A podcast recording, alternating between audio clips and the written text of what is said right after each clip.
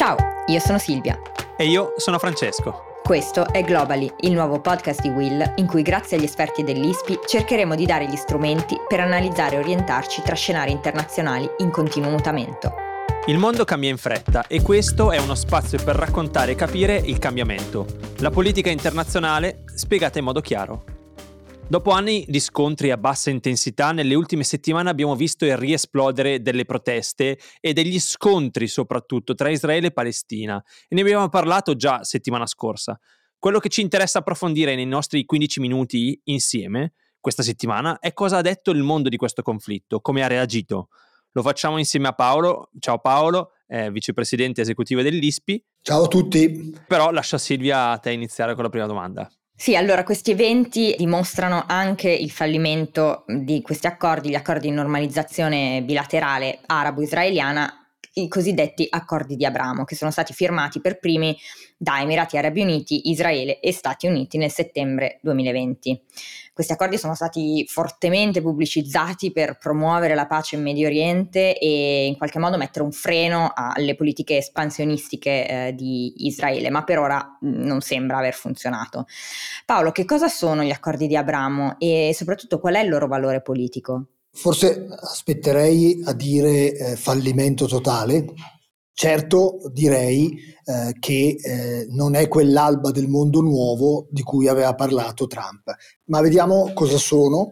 Eh, sono accordi in, con i quali eh, Israele ha normalizzato, cioè ha, avvi- ha, avuto, avviato, perché non ce li aveva, eh, rapporti con alcuni paesi arabi. I primi erano stati nel Golfo, poi il Marocco, poi il Sudan e si aggiungevano a, a, a pochi altri paesi, in pratica la Giordania e l'Egitto, che avevano un uh, trattato di pace uh, dopo le guerre passate con Israele. Questi accordi non dovevano risolvere la questione palestinese, e qui veniamo al problema di questi giorni, dovevano uh, normalizzare i rapporti fra Israele e alcuni paesi che appunto anche a causa della questione palestinese erano inesistenti, c'erano rapporti conflittualissimi.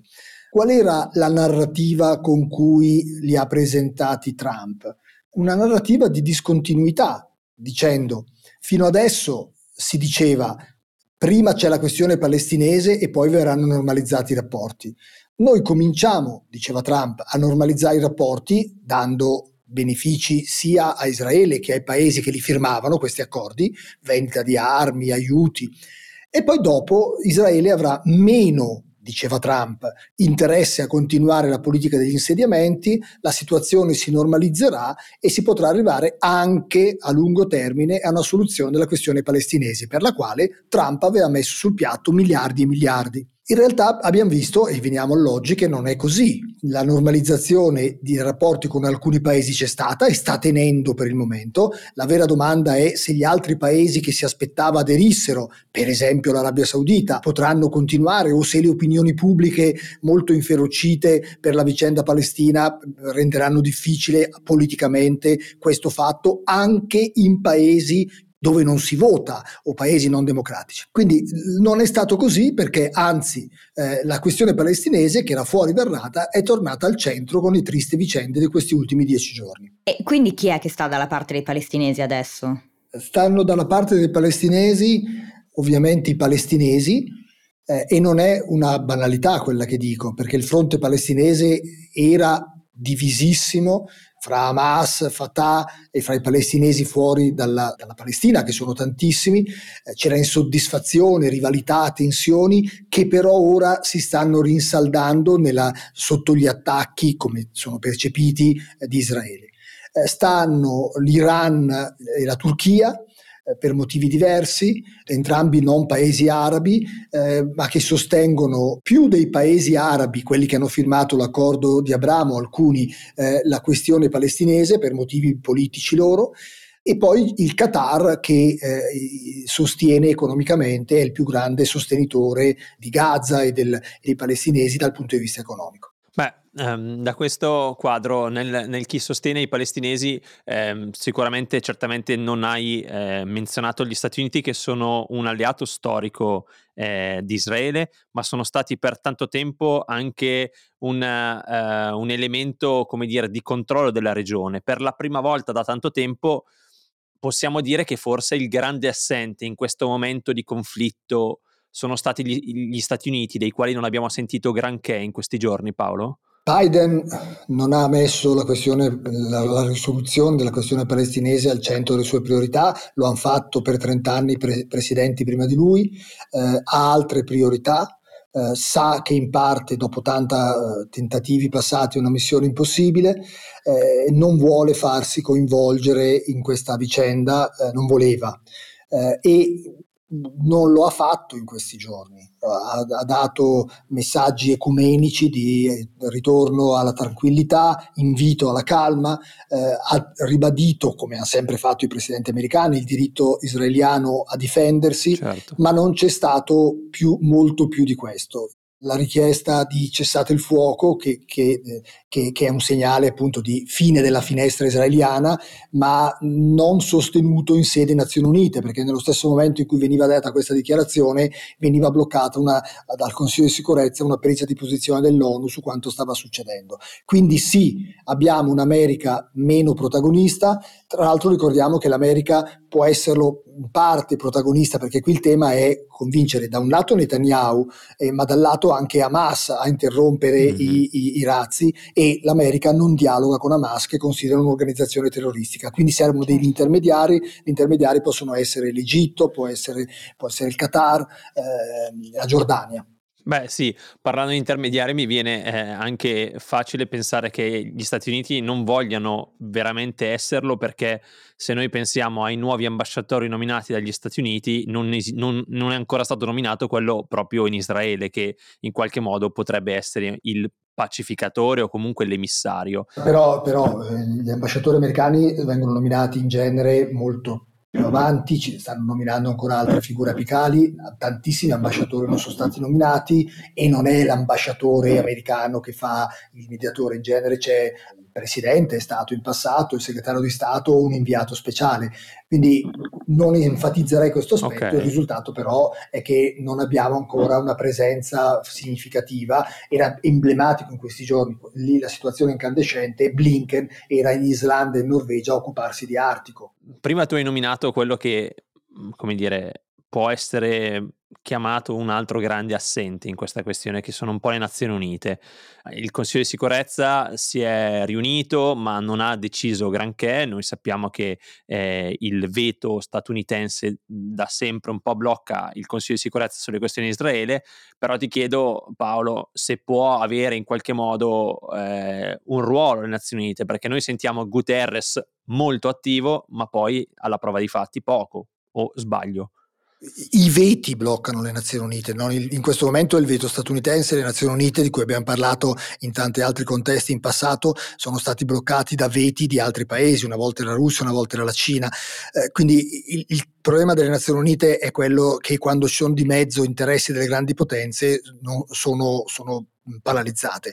Ma anche se guardiamo la storia passata del, delle vicende israelo-palestinese, eh, noi ricordiamo le mediazioni dei presidenti americani, da Carter a Clinton, eh, quindi c'è sempre stato in questa regione un ruolo della potenza che aveva la forza per la, le leve per agire o su Egitto o su Giordania o su Israele o su altri paesi per ottenere delle concessioni.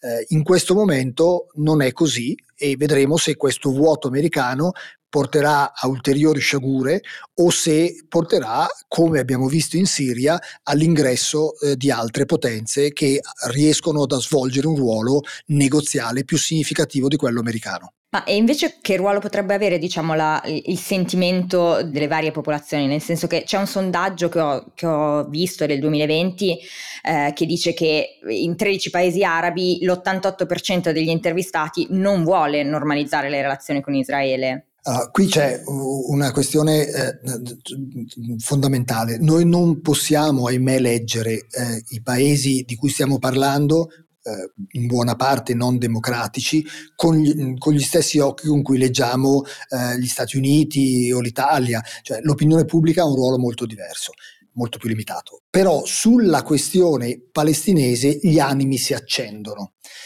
gli animi si accendono e possono quantomeno, torniamo alla domanda iniziale sui raccordi di Abramo, quantomeno rallentare i processi di normalizzazione. Uh, noi in questi giorni abbiamo visto tante immagini tristissime. Abbiamo visto le immagini tristi dei eh, razzi che colpivano Israele eh, in, a pioggia, abbiamo visto un po' meno magari sui media, eh, su molti media, le immagini dei, eh, dei, bombardamenti israeliani che colpivano Gaza. Ecco, in molti paesi arabi eh, eh, è prevalsa la trasmissione delle immagini che colpivano Gaza che colpivano i 212 morti, che colpivano le case, eh, i bambini. Ecco, e questo sicuramente infiamma l'opinione pubblica ad oggi dobbiamo dire meno del passato, perché c'è una certa fatica, logoramento anche nel mondo arabo della questione palestinese. C'è anche un po' di stanchezza anche nel mondo arabo nei confronti di una leadership palestinese che si è dimostrata incapace, corrotta, lenta eh, a affrontare eh, in modo serio e cercando una soluzione i problemi drammatici della popolazione palestinese. Eh, quindi c'è un po' meno reazione che in passato, ma c'è reazione e colpisce anche da noi vedere anche in Europa, anche in Italia, manifestazioni spontanee dove non ci sono solo palestinesi, ci sono eh, molte famiglie di paesi della regione che vogliono dare solidarietà a, a, al popolo palestinese, così come abbiamo visto manifestazioni che danno solidarietà al popolo israeliano. Eh, qui Permettetemi, Silvia e Francesco, una battuta in chiusura.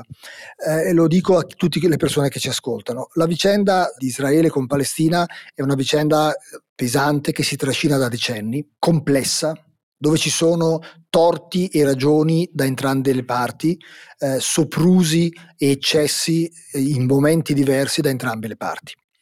Ogni volta che parliamo di questa vicenda, che richiede appunto conoscenza, conoscenza storica, informazione, eh, siccome la più parte di noi, di chi segue queste vicende, non ce l'ha, è facile cadere e scivolare nelle tifoserie, chi è a prescindere pro-israeliano, chi è a prescindere pro-palestinese. E succedono cose incredibili. A chi fa commenti come me, come i miei colleghi, la stessa intervista in cui si dicono certe cose viene accusata e criticata per essere o troppo filo palestinese o troppo filo israeliana. Bisogna su questa vicenda triste, che ripeto si trascina da decenni e vede dei popoli soffrire in momenti storici in modo diverso e più forte o meno, eh, bisogna approfondire, conoscere quello che stiamo cercando di fare come ISPI, ricostruire, andare indietro negli anni e capire le ragioni e i torti di entrambe le parti e, e cercare di soppesarle senza fare il tifo a prescindere per una parte o per l'altra e senza cadere nelle propagande che anche i media a volte ci danno.